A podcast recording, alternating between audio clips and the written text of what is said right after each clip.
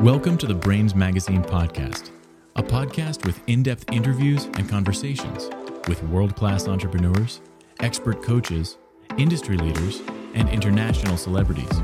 Get exclusive insight into the world of business, mindset, leadership, and lifestyle with your host, Mark Sephton.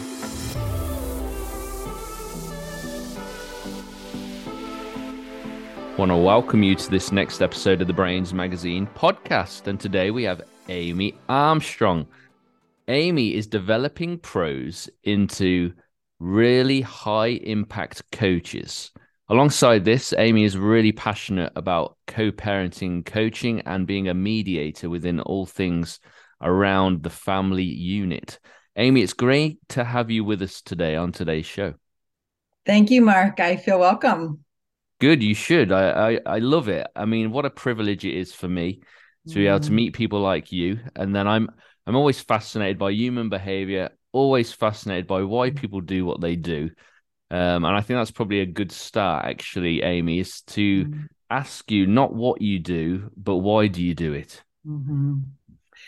Mark, there's so often a disconnect between what people say is important to them and the way they behave and this is what has come to light so much for me as I've worked with families and now people in lots of situations where there's conflict is they feel one way and they behave another way. Hmm. And this disconnect creates not only turmoil, but a lot of suffering, not only for the, the person, but really for everyone around them. Mm. Why why do you think it is then, Amy, that people are uh, saying one thing but actually mean mean another? Because that's not mm-hmm. helpful for anybody. It's not helpful for anyone. And I think the reason people do it is twofold.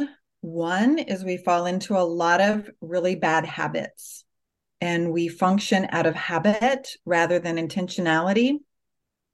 And the other reason is we're simply just not aware of what's really true for us. And so we behave in ways that we think are going to be socially acceptable or we think we're going to get our needs met when we really just aren't aware that maybe we have a need that we don't even know about. Mm. And self awareness for me, I mm-hmm. I always bring it front and center Mm-hmm. For me, mm-hmm. when people say, you know, what's the most important skill to have, for me, it's this one because without knowing who you are and without knowing actually what's tripping you up, without being able to shine the light on actually this is where I need to get healing, this is where I need to get a different mm-hmm. perspective, mm-hmm. we can't we can't advance, can we? We absolutely can't.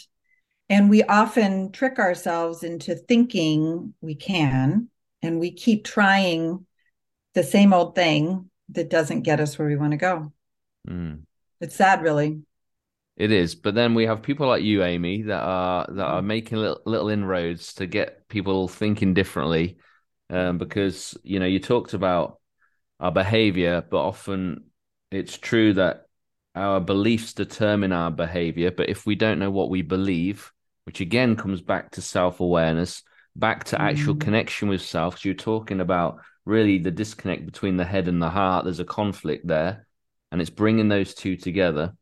Uh, exactly. And then you know, and then people working with you, you're able to then help them think differently, which then helps them, you know, take a different approach. Mm-hmm. Exactly. And the first thing we do is help them think differently about themselves, right? Because it's really our feelings and our thoughts and our beliefs all working together sometimes really can work against us. Mm. And we want to first become aware of how we see ourselves, the importance of our identity, so that we can start to align our behaviors with who we are and who we really want to be. Mm. Mm-hmm. Now, I know that you are a big believer in how powerful our words are. Why, why do you mm-hmm. believe that positive words have an incredible impact on our human psyche.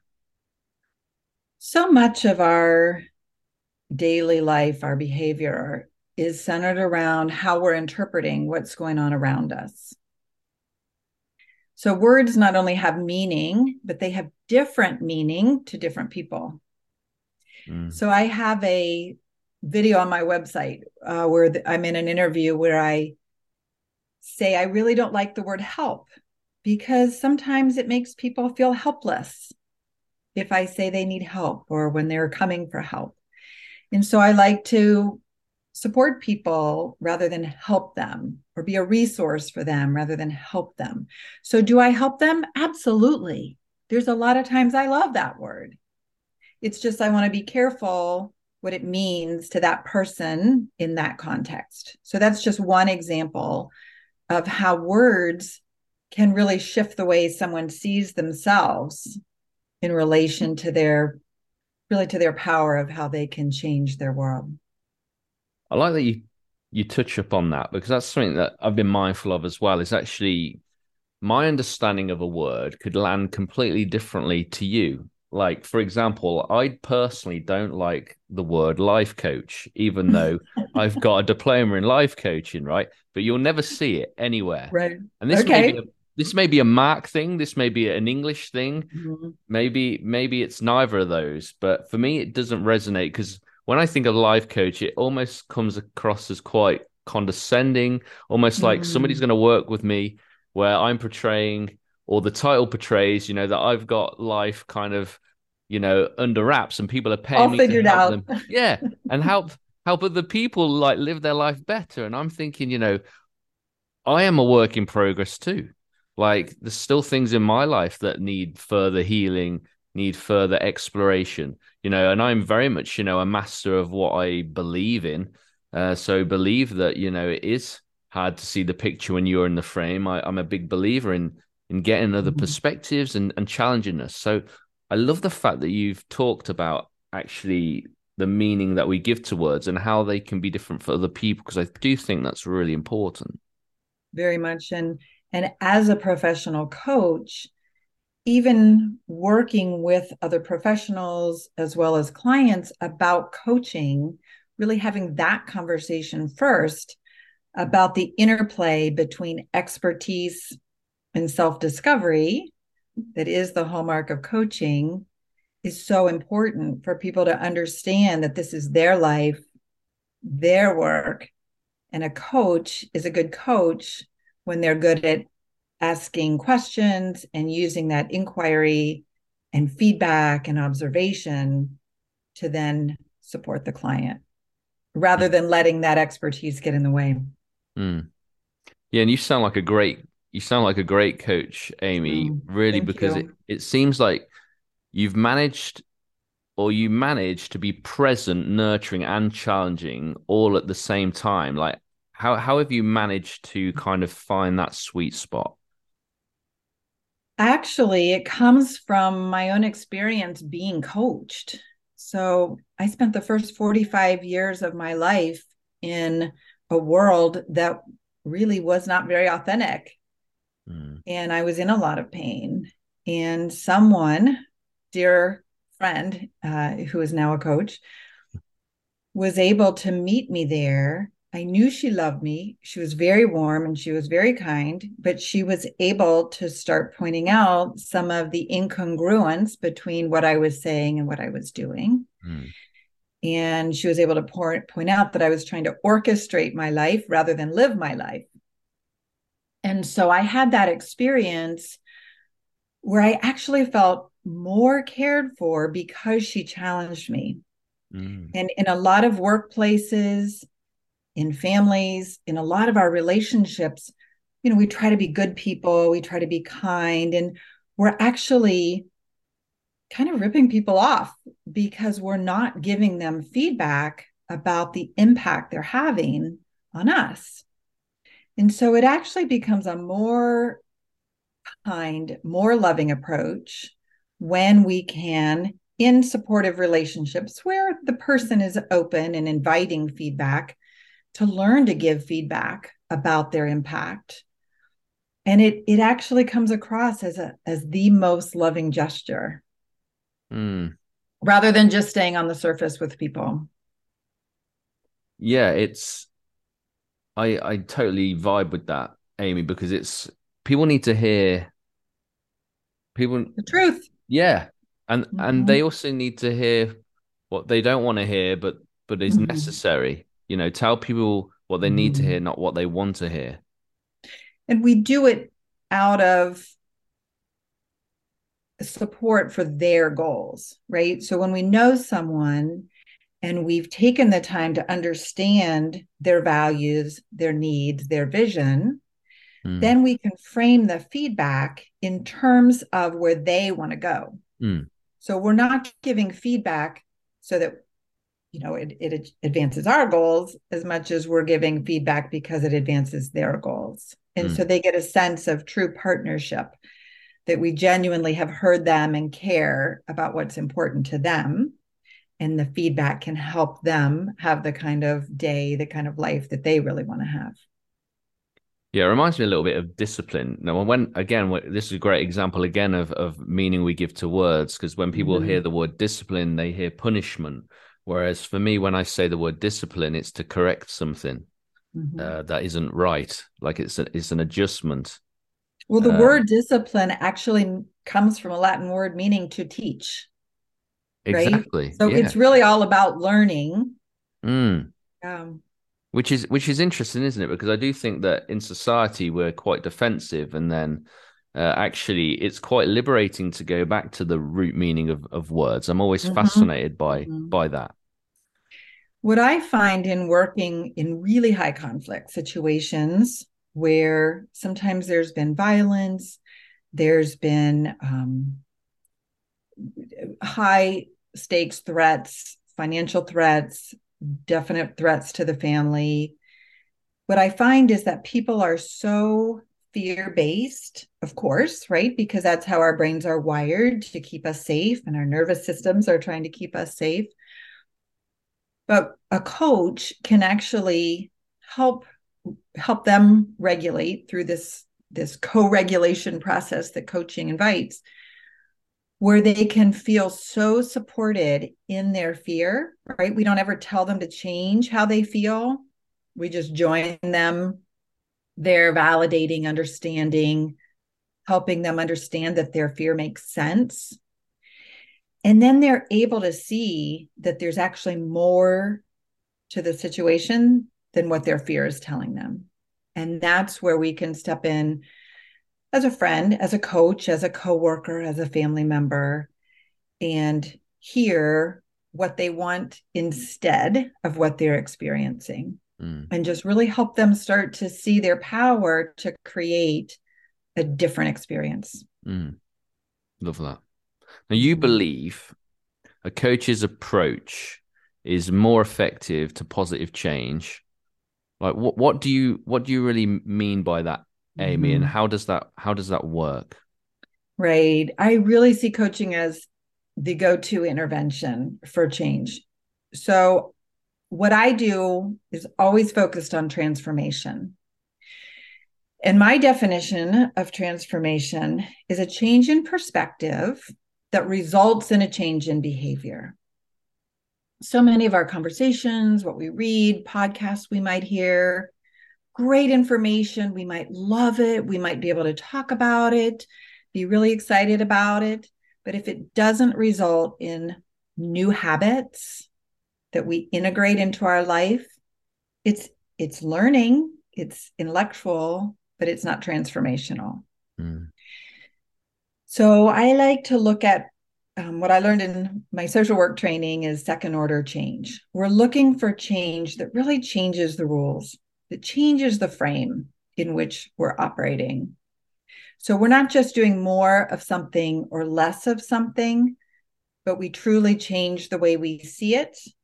And then it allows us to be a very different catalyst for change with people around us or in our own careers or families. Yeah, love that. Love that, Amy. I, the way that the way that you see things, uh, and I think the way that you capture the empathy as well as actually you've talked about a little bit. We kind of do people a disservice when we don't tell people what they need to hear. It's almost like you know being challenged for you actually says to you that this person cares, Mhm. you know, and uh, and then the importance of validating how how they feel within that. And I think your understanding of coaching is very beautiful and can see how mm. how that really has become pivotal.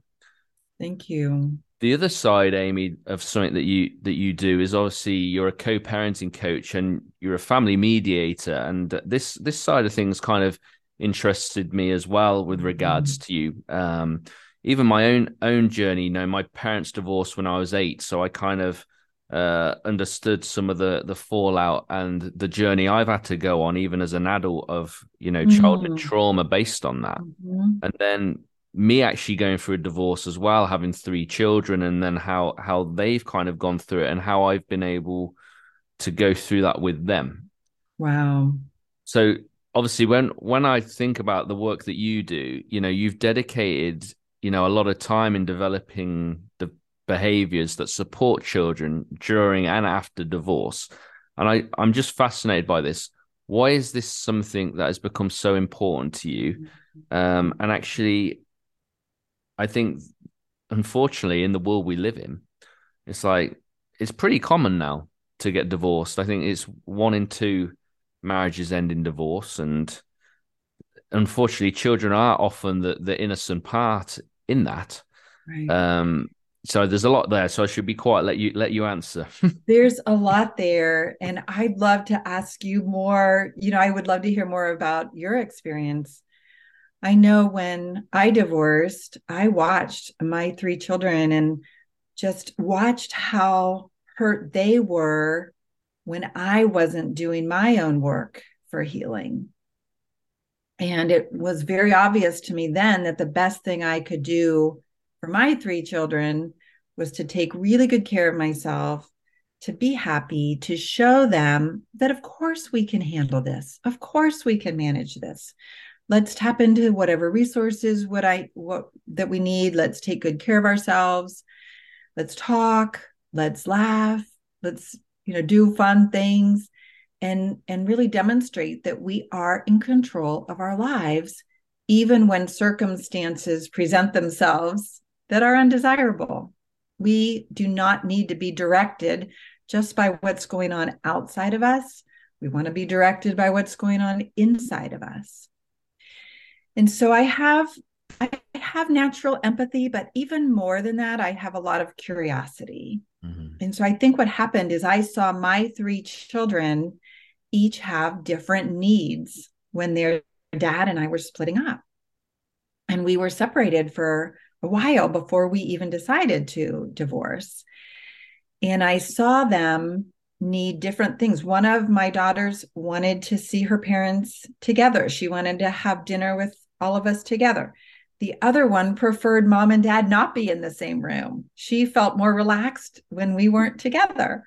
And that was, you know, we were more able to meet her needs by doing things separately. And my son just really needed his routines. As long as he kept his routines, he didn't really need to worry about what was going on between mom and dad. So watching them, I thought was really interesting to see how different they were. And then I watched what happened to them as I started doing my own healing work. And the more able I was to be true and authentic, the more they were able to relax and trust that I was taking care of myself and they could take care of themselves. And we could all talk and make requests of whatever we needed from each other without being overly dependent on each other. Mm. And and we know, Amy, don't we, that mm. children are mirrors, um, and they re- they often reflect behaviors that that right. we actually demonstrate. And I can right. think I can think back out of numerous times I've had conversations with my kids, or I'm getting frustrated with my son because he's testing the boundaries, and then I realize, you know, he has a father in me who is always testing boundaries, mm. and, then I, and then I'm hmm. wondering, you know, why why he's not complying, and I'm thinking, well, that's because of you, Mark. You have to take you you have to take that. well, I will say you've already mentioned that you are committed to your own healing, and mm. that's really the the sign for your child that this is the work of our lives is to keep healing keep growing keep learning keep trying new things and you yeah. mentioned one of my favorite words which is boundaries mm. and i know that word is loaded and has a, a meaning for a lot of people that's actually quite prickly or cold or even a little scary. And a lot of the work I do with people is around setting foolproof boundaries that we actually set in a gentle, confident manner. Right? I, I call it the power, excuse, it's the power paradox, where we often behave in ways that is giving away our power when we feel the least powerful, right? So a lot of people that come across with a loud voice and big movements and interrupting and come on really strong, it's actually because they're feeling weaker on the inside. So I help people make that shift to gain the confidence on the inside of where the boundaries really need to be and then present them with confidence and calm so that the the the power really resides in the individual rather than expecting our power to come from other people doing what we think they should do. Does that make sense? Yeah, it does. I, I think, I mean, again, we, it's so funny because we've got so many examples now of what you said at the start about right. words and the meaning we give to things. And whenever I heard hear a word like boundaries, it's always fascinating for me because most people talk about boundaries in the sense of keeping things out. But when I think of like a fence, it isn't just about keeping things out; it's about keeping things in. Exactly. And, I, and actually, it's the it's the it's that's the bit where I feel is lacking. Uh, that we need to talk about that more. Uh, the importance of boundaries to keep the right things in, and not mm. emphasize so much about boundaries keeping things out. What's exactly. your thoughts on that?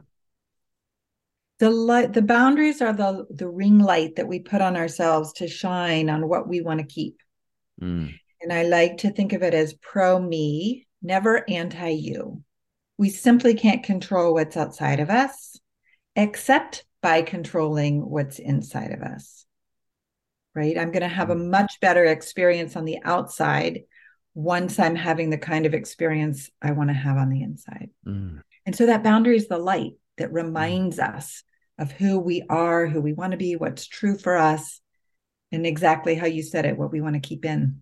Mm. Why is it important mm-hmm. then, Amy, that we find a resolution to difficult challenges in our life? Why why why is it mm-hmm. important that we actually look for a resolve rather than just kind of brushing it under the carpet? Mm-hmm. Everyone is different. Certainly, everyone's different. I do find that overwhelmingly a universal desire is to have some sense of ease, some sense of calm, some sense of peace on the inside. People choose different words to describe it. I do find that to be a pretty common experience, though. People don't want to lie awake at night thinking of a hundred different things that they can't control. We want to have a sense that all is well. So, resolving conflict means that we're going to find the specific way to create the ease, the calm, the peace that helps us sleep well at night. Mm. Yeah, because I, for me, I mean, my idea of success is being at peace with myself. Mm. And I think, but people have a weird understanding of what peace really is. Sometimes people think peace is being quiet, and it isn't always, is it? Well, I'm someone who likes a lot of adventure. I like to be doing a variety of things every day. I like a lot going on. I don't need quiet necessarily. I do like certain quiet moments, but we can all be very different with our preferences, with our interests. Obviously, our personalities are very different. But that sense, that deep sense that all is well, resides deep down inside us. And i do find that however you however you phrase it it's there for all of us this this mm-hmm. deep longing. The longing i i typically see that it's tied to connection. When we feel connected with ourselves and connected in some type of community we're much more likely to feel that deep sense that all is well inside of ourselves. That's very true. Very true what are some of your top tips then, Amy, on how mm-hmm. to help us find a resolution, you know, regarding a problem? Is there some things that you kind of feel that you can share with us? Definitely.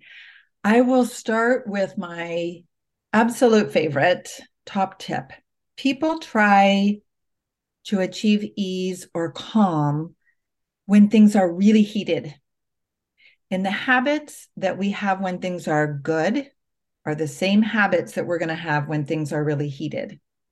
So, if we can practice better habits when we're calm, for example, doing some self awareness work, um, even if it's a walking meditation or some way of checking in to see how calm or connected we're feeling when things are good, then we can start to notice more easily and quickly when we're starting to be less calm and when we're starting to feel disconnected. Right? So many people don't notice that they're in trouble until they're maybe at a seven or eight on a scale of one to 10. And at that point, it might be too late to really center yourself well and be able to handle handle a situation without being so reactive. So the habits that we create when we're alone, when we're at a 2 or 3, when things are going well, those habits for checking in, having conversations with ourselves around our sense of calm and our sense of connection, then are available to us when we're inching up into the four, five, six range. And that's the time that we are empowered to implement some behaviors that'll take us back down into a more calm, connected state so we don't ever end up at an eight or nine. Mm. I love that. And that is my absolute top tip for everyone is let's practice good check-ins, good self-awareness for being calm and connected throughout the day rather than waiting until we start to get into distress. Yeah, it remind it remind it reminds me of a situation that happened yesterday. I was traveling on the train back with mm. my my youngest daughter Eva, and we we literally had I think we had like 12 minutes to get to the train station and we had an mm. 8 minute walk and so it was quite stressful because we had mm. a couple of bags and I had to try and be mindful of her but also really wanting to get this train. Um, and we ended up getting on the train. We are all hot and bothered and sweaty. And as the train opened, people piled on. And at the same point, when I was about to put my bag on, on a seat for, for me and Eva, another lady did it. And it was like we had an exchange that, you mm-hmm. know, I was like, she was like, Oh, I was going to sit there with like six of like my friends. And I was like, well, I was just needing to get a seat for for my daughter, and like, I I felt like I I was because I was act, acting out of stress and because it was mm. an intense situation, uh, and I thought, you know, I sat down, and as soon as I sat down, I kind of breathed, and then I was like, yeah, I probably could have been less prickly, like with that with that mm. woman. I had my daughter there as well, so I I also thought, you know, sometimes it's good to kind of show our children like when we need to like own something and maybe we weren't on or sure. I, I wasn't on point. So I just said to the lady, she, she, you know, she she was a uh, an old an older lady to to myself, and I just said, um, you know, I just want to apologize for mm. like the way that that I came across. Um, it was very stressful uh, getting here, uh, and she said it's okay. We're we're all stressed, and it was able to like resolve. So sometimes you know, with the best will in the world, Amy, you know, when we have these regular check-ins, like I do, I'm so like often I probably have too many check-ins where I'm probably the other side of the scale, you know, where I'm analyzing everything. Mm-hmm. When when the when when we are reactive and then we have to then apologize, that's also important too, isn't it? As part of oh, our own unraveling. Yeah, actually, the check in is never judgmental mm. to say, I should be feeling different or I should be behaving differently. It's really to say, how am I and what do I need? You know, what would serve me well right now? Mm. Do I mm. need to take a deep breath? Do I need a bigger drink of water? Do I need to go for a little walk? Or can I just do some you know maybe maintain some good posture and smile at someone mm. so it's never to say that you're in the wrong it's just to say what will serve me from this point because part of your model for your daughter is to be real, to have a wide, you know, capacity for feeling the full range of emotion, and then to make a correction if you choose to, mm. but not because you have to, just hmm. because mm. you choose to be in integrity of who you are. Yeah, exactly. Yeah. So those check ins are a great time to remind ourselves that we're actually good right here, right now, even if we're feeling agitated, even mm. if we have some anger we need to work through. Mm. It's okay. It's really a an exercise in acceptance mm. to do those check-ins. Mm. And remember that we're never actually able to be more compassionate to others than we are to ourselves. Mm. So I was actually mentoring another coach a few days ago and she was actually she, she was feeling a little guilty that she wasn't more compassionate towards someone she had been coaching. And we talked for just a minute about her self-talk and how compassionate she is to herself. And the light bulb went on for her that really what she gets to do is practice a little more compassion and acceptance of herself, and it will naturally exude to the folks that she's coaching. Yes. Mm-hmm. Starts with self and then an expression out of that.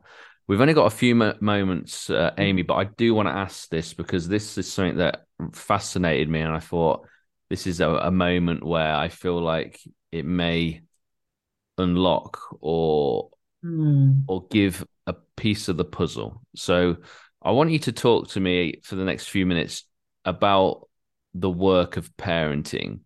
Mm. Uh, specifically, when you said take inventory of the impact of the way we were parented, for me that mm-hmm. that's fascinating. Tell us a little bit about that and how how that sure. works.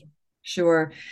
So, taking this inventory of how we were parented is our way of looking at the resources that we're bringing to our relationships. The number one thing we bring to our relationships are beliefs about who we are, who our children are, and what they need from us. So, if we can look at how we really see ourselves and what our children need, we're going to find out that our children need encouragement to manage their own lives. So many of us were parented with messages that we couldn't manage our own lives. In other words, we needed to be told what we were doing wrong. We needed to be told how to behave rather than asked what it is we're trying to accomplish. So, as parents, if we can recognize the beliefs we have about what we the messages that we got from our parents and then ask ourselves is that the same message or is there a different message that we want to give our children? Then we can align our behaviors as parents with what it is we really want our children to take away from their interactions with us and most parents will say they want their children to be responsible independent, and happy. And those are three qualities that we actually can't give our children, but we can allow our children to develop as we're as we are there to give them feedback, give them great information, keep them really safe and be present.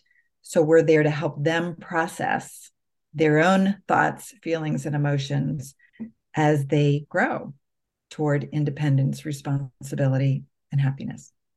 Amazing. Really good. It's that answer your question? Yeah. And it's something that I just feel like is very helpful and poignant and makes gives gives thought beyond even like this podcast to really think about that and how that unfolds. That's really really helpful.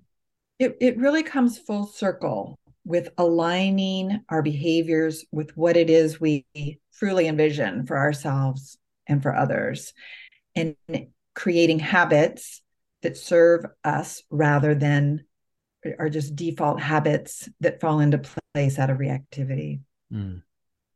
Amy, how do people find out more about you? Where do they go? Mm-hmm. And uh, if you've got one little final thought, feel free to share it. Sure. I have two websites. One is the Center for Coach Development.com. The other is the Center for Family Resolution.com. And my final word to all of your audience is really just a sense of of blessing. May you be well. May you feel safe. May you feel protected. May you enjoy your life and know that whatever it is that's still deep inside of you that needs healing, healing is absolutely possible.